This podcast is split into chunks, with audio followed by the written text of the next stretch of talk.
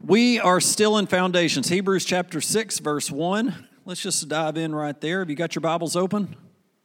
Hebrews chapter 6, verse 1. Hebrews chapter 6, verse 1. Bueller. Therefore, leaving the discussion of the elementary principles of Christ, let us go unto perfection, not laying again the foundation of, there's six of them repentance from dead works, faith toward God, the doctrine of baptisms.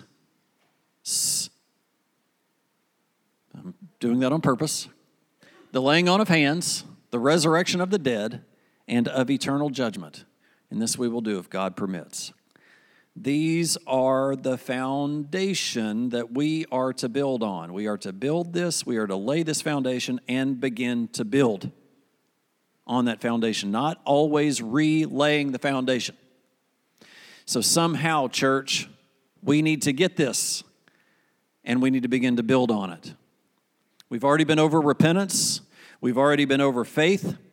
I want to encourage you. We have a way for you to connect to the body through food. We're having baked spaghetti Wednesday night. It's homemade, it's cheap. If you bring your kids, it's free for the kids. Can't beat it. And then we get together and talk about these foundations. The Lord told us to do it. We're trying our best to follow it. But you need to grab hold of this and begin to put your foundation down in your home. The home needs to change. Amen? Home needs to change. That means you need to change. Do not miss your you in this. This is for you. This whole thing in Hebrews chapter 6, he's talking to believers. And he's saying we need to move on from the elementary things. But if you don't have the elementary things, you need to get those. Right? Okay. So, last week we started off on baptisms, the doctrine, you can see it here, the doctrine of baptisms. We learned last week that the word baptize is a Greek word meaning to be dipped or completely immersed beneath the surface of water or some other thing. We also learned that this is a plural, not singular. It's not one baptism, it is multiple baptisms. And we saw last week that there are four distinct baptisms. There is John's baptism, which was a baptism of repentance um, for the remission of sins. There was Jesus's baptism of suffering that he said, You cannot go through the baptism that I'm about to go through, which was only uh, to Jesus going to the cross for our sins. The third one is Christian baptism, where Jesus says, You are to baptize in the name of the Father, the Son, and the Holy Spirit. And then the fourth baptism, which is the baptism in the Holy Spirit. We went over the first, we left out the baptism of suffering because that is not one that we do. That's one that Jesus did. But the baptism of John, we learned about last week. The baptism of uh, Christian believers to be baptized in the name of the Father, the Son, and the Holy Spirit was last week. Today we're going to be looking at the baptism in the Holy Spirit, the fourth of the th- the fourth of the three. That was going to be funny. The fourth of the do- doctrines of baptism. That I'm sorry, the doctrines of baptisms. Please don't check out.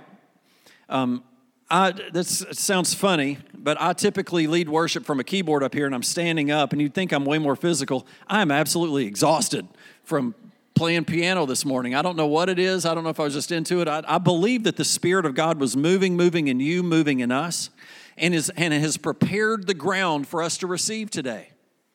So I want to ask you to pray, Lord, soften my heart that I might receive. That as the word is given to me today, that I would be good ground.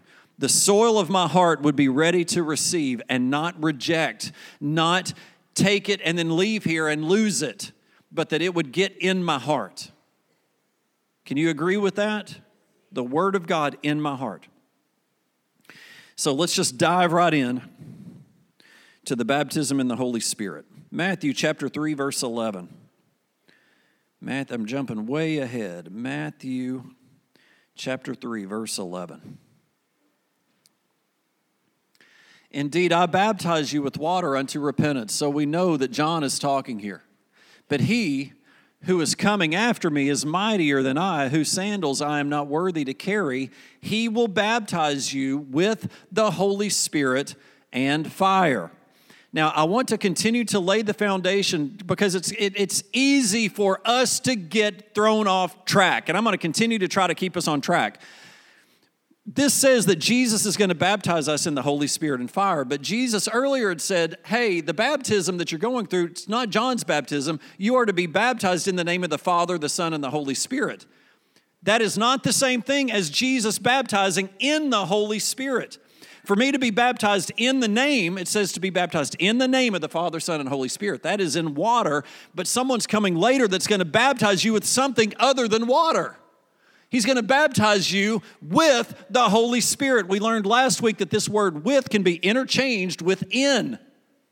So the word baptize is to be immersed in something. So we see the two baptisms, John's baptism and Christian baptism, is in water. We saw that with Paul that he said, How were you baptized? We were baptized in John's baptism. So what did Paul do? He baptized them again in water. Then I'm going to put one more piece to that whole circumstance, that whole moment, what happened. You're going to see three things happened in that one passage. So, does it feel like I'm running? I am. I'm, I'm excited because I believe that the, that illumination of the Word of God is going to come to you today. That's what I desire. That's what I believe God desires. So, Mark chapter 1, verse 8 says again, Indeed, I baptize you with water, but he will baptize you with the Holy Spirit. So we just looked at Matthew's gospel. That there is Mark's. Let's look at Luke's, just in case one of these guys kind of interpreted things different. John, Luke chapter 3, verse 16. Do you know that the, the, the, the, the gospel message is given four different times by four different people because we have a tendency of sometimes seeing things differently?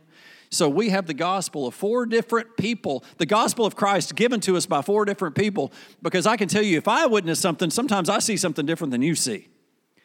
And I believe that the Spirit of God, that the Word of God, that Jesus knows, hey, things can kind of be seen differently. So I'm going to give you four different people's perspective. They come from different jobs, different backgrounds, different histories. These Matthew, Mark, Luke, and John are all very different people. Now, I'm completely off track, but the reason we're seeing this four times is just in case, hey, somebody didn't quite see it that way. I want you to know that the church will take scripture and see things different. What's important is that we see what it is that Jesus is trying to say to us, not the way we want to receive it.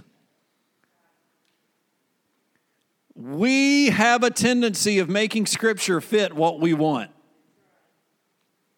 And that is a dangerous road to go down. So it is my desire that the Holy Spirit lead us and guide us in truth. There is one truth, and that we get that. Okay, let's keep going. So here's Luke's account. John answered, saying to all, Indeed, I baptize you with water, but one mightier than I is coming, whose sandal strap I'm not worthy to loose. He will baptize you with the Holy Spirit and fire. Then let's look at John's. He says, I did not know him, but he who sent me to baptize with water said to me, Upon whom you see the Spirit descending and remaining on him, this is he who baptizes with the Holy Spirit. John's even going a little bit step further to say, This is the one. This one, Jesus. If we'll look at Acts chapter 1, verse 5, for John truly baptized with water, but you shall be baptized with the Holy Spirit not many days from now. So I want to ask the question why did Jesus come to give us the baptism in the Holy Spirit? What's it for? Why is it here? The baptism of the Holy Spirit is a second encounter with God, the first being conversion, um, conversion or salvation. Your salvation experience, the second one being the baptism in the Holy Spirit. And it's an encounter with the where the Christian begins to receive. I'm going to show you. Let's just look at it before I say it. Acts chapter 1, verse 8. But you shall receive power when the Holy Spirit has come upon you, and you shall be witnesses to me in Jerusalem and Judea, Samaria, and to the ends of the earth. So, can you pull from this scripture the why to receiving the Holy Spirit? There's two main things that is said here. Can anybody catch it? Y'all got them both. Power to witness. The main reason for the infilling of the Holy Spirit for this second encounter is to equip you to be a witness for Christ. It's to give you supernatural power to be able to reach the dead and the lost. You shall receive power when the Holy Spirit has come upon you, and you shall be witnesses to me in Jerusalem and to Judea and to all the ends of the earth. So, the baptism in the Holy Spirit is given supernaturally to give us power from on high to be witnesses for Christ. And this promise was fulfilled at Pentecost when the Holy Spirit fell on 120 gathered in the upper room. Now, if you don't know the story, so let me just give you a real quick story. Jesus died, was in the grave for three days. He arose, and he walked the earth for a few more days. And he was witnessed by about 500 people he told about 500 people to go to this upper room. Now, only 120 made it. I'd say it's kind of still where the church is. Would you agree? About 120 made it. I wonder if I would have been one of those 500, if I would have been the 120, or if I would have been too busy doing my own thing. Knowing me, I probably would have thought I was too busy. I just know me. I would hope I would have been one of the 120, but I've got to ask myself regularly where am I, God, when you're speaking to me? Am I listening and am I following? Man is no different today than they were then. It says that the church would have even crucified Christ. We would have still even done that. And I struggle with that, knowing really kind of who I am. It's what we're learning on Wednesday nights about repentance and how good God is. He's so good even knowing what our heart is.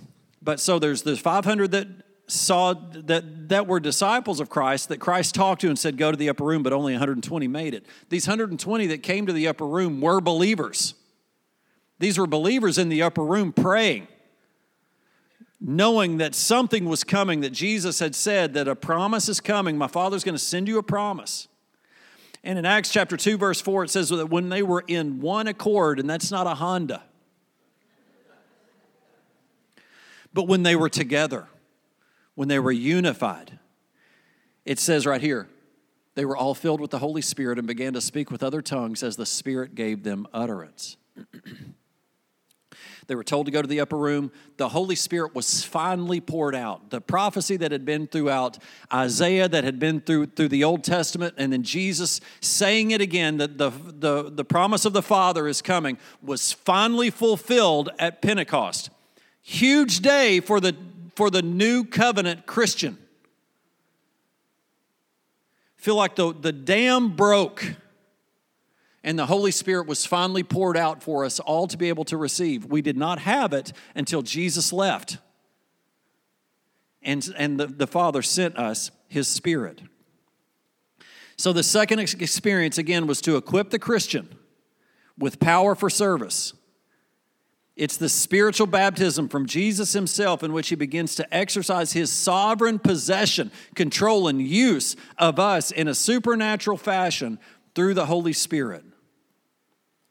One, one question that the church has pretty regularly is I thought that I received the Holy Spirit when I became a Christian. That's a great question because it says in 1 Corinthians chapter 12 verse 3 that look at the bottom of it no one can say that Jesus is Lord except by the Holy Spirit. When you receive Christ as your Lord and Savior, what you're receiving is His Spirit.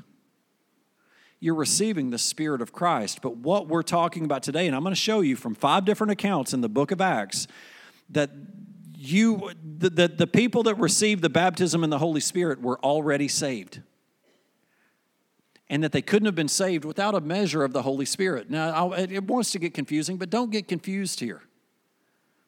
Hang in there with me. It says here that no one can say that Jesus is Lord except by the Holy Spirit. The Holy Spirit is here to introduce the unbeliever to Christ as Savior.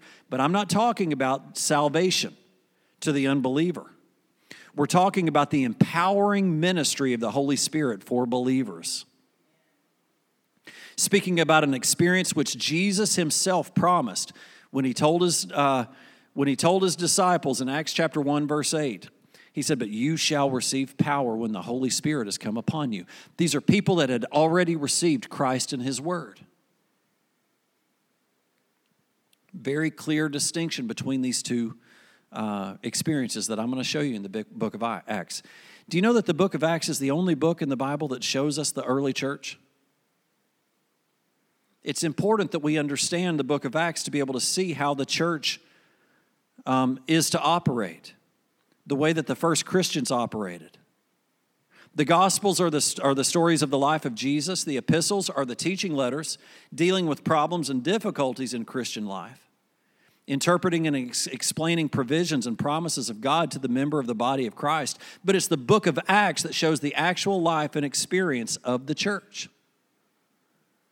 So when we look at the book of Acts, there are five passages there that describe the outpouring of the Holy Spirit in which we've come to call the baptism in the Holy Spirit. Let's look at those. So I'm only going to look at two. I'm going to tell you where the others are. The first one is Acts chapter 2, uh, verse 1 through 21, which is Pentecost. We've already talked about it. The 120 went up, were in one accord. The Holy Spirit was poured out upon them like a rushing wave, and signs and miracles followed them. You with me? Acts chapter 8, verse 4. I encourage you switch to there. Acts chapter 8, verse 4. We're, gonna, we're actually going to start with verse 14. And this is the Samaritan revival under the preaching of Philip. Miracles and signs of wonders accompany his preaching. But what happens is, is that Peter and John come down from Jerusalem to minister the baptism in the Holy Spirit to these new converts that had received Christ under Philip, but they had not yet received the Holy Spirit. The Holy Spirit hadn't fallen on them. Let's look at it. Starting with verse, uh, oops. Uh, I've lost my place. Acts chapter 4. I think I put the whole thing in there, but I want to start can you help me back there, Liz? I want to start with verse 14, Acts 8 14.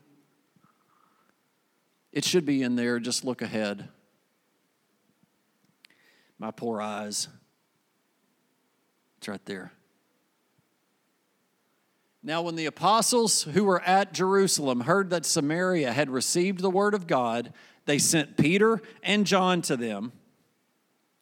For when they had come down, prayed for them that they may receive the Holy Spirit. For as yet he had fallen upon none of them, they had only been baptized in the name of the Lord Jesus. Is there any doubt that we're talking about two separate things?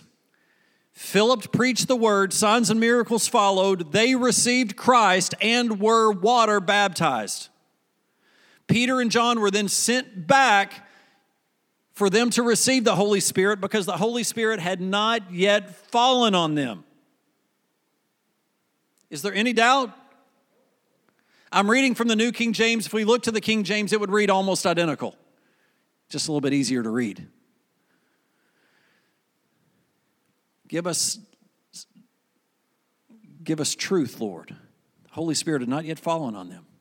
Then they laid hands on them and they received the Holy Spirit. Separate separate experience. So important that two of these main disciples were sent back to make sure that they received. Right? Okay, thank you. I need a little bit of encouragement, I guess. After having laid hands on them. Uh, Acts chapter 9, verse 11. We're not going to look at that one. Um, this is Paul on the road to Damascus. Y'all know that story? He's walking down the road. He is, he is uh, after Christians. He is really um, the number one enemy of Christians at this time. He is after them. And he is hit with the light, blind, blinded by the light. I don't know what the next line is. Everybody always messes up. I'm not even going to try to say it, I'll get myself in trouble. But he was blinded by the light.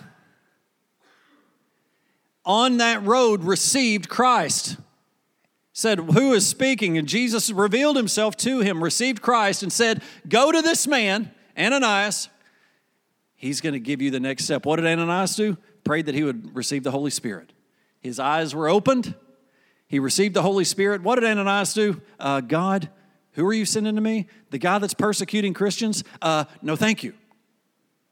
I don't want to talk to him. When he finds out what I do, he'll get me. Jesus is like, no, this is the one.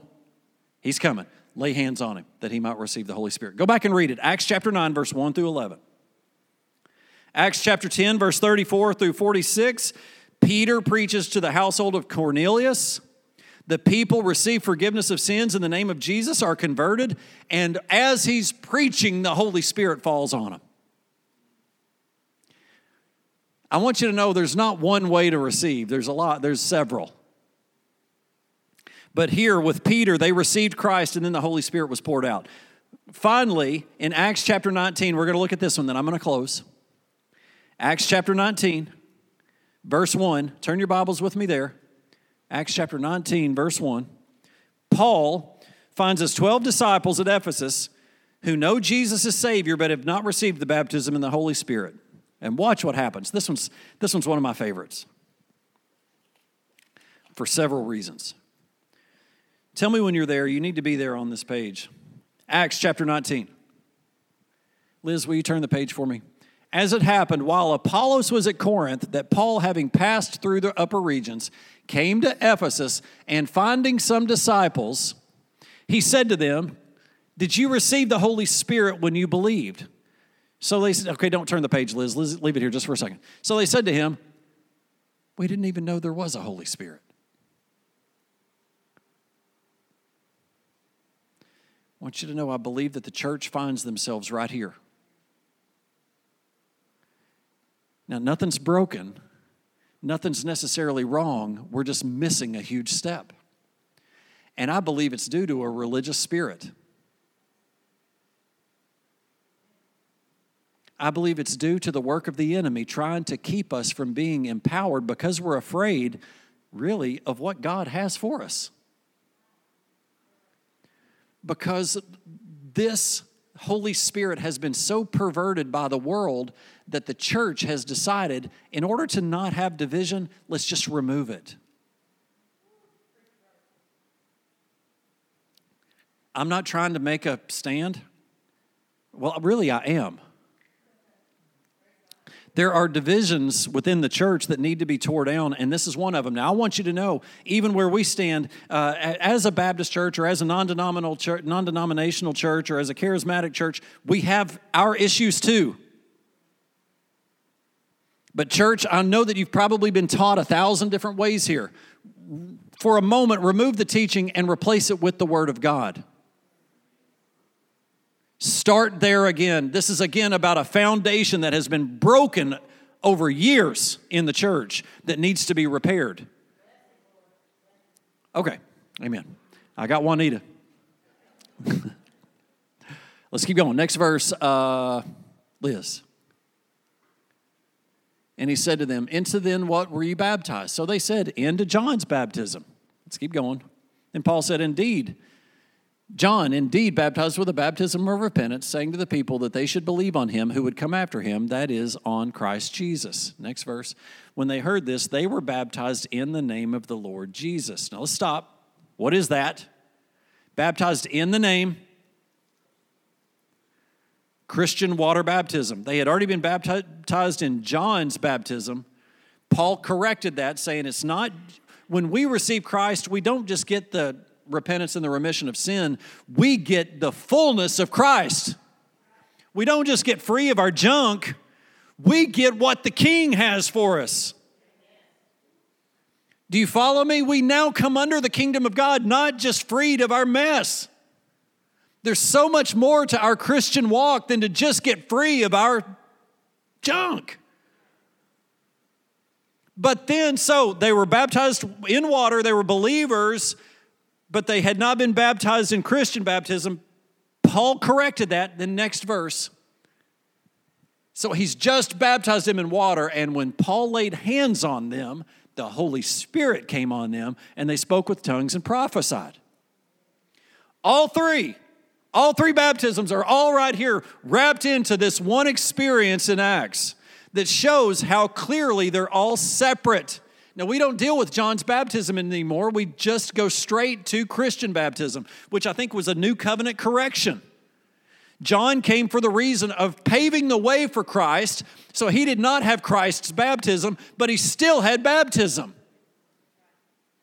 Then John corrected it, allowing Jesus. Jesus came in and said, I need to correct this. John came under that saying, Hey, somebody else is coming that's going to redo what I've done. I'm preparing the way for Christ. When He comes, we go His way. Jesus comes to baptize in the Holy Spirit to empower us. Why do we need to be empowered? Because He left. We don't just receive salvation, we receive power. We can't miss the power. Conversion is one experience, and the baptism in the Holy Spirit is a separate one. So, as I close this morning, the way to receive. I believe that there are multiple ways to receive according to God's word, but the primary ways that we, we receive are by the laying on of hands and by asking. We receive it by faith, by the laying on of hands and by asking. I'm just going to show you real quick Acts chapter 19, verse 6. And when Paul had laid hands on them, the Holy Spirit came on them. We just read that. But I also want you to see in Luke chapter 11, verse 13. If you then, being evil, know how to give good gifts to your children, how much more will your heavenly Father give the Holy Spirit to those who ask? What I want to pause and ask you to really ask yourself is are you really building these foundations? Or are you playing a religious game? I want to encourage you tear up that foundation of a religious game and lay the foundation. Get water baptized. Genuinely learn to repent regularly. Increase your faith by being in the Word of God and by being connected to the body of Christ get water baptized and get spirit baptized. I was baptized in the Holy Spirit in my shower. That may say, Ooh, who laid hands on you in the shower? No one. It was of me by myself. I was 17 years old. And I believe it took hold right then. However, I went to a thing and had Derek Prince lay hands on me to receive. But I believe I received by my asking.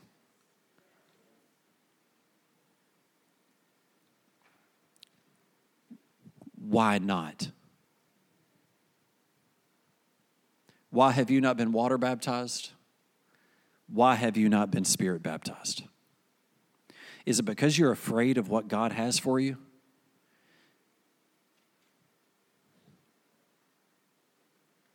I can't hardly compute that statement.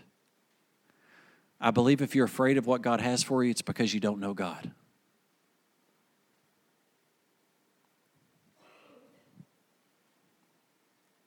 You don't know what you're missing.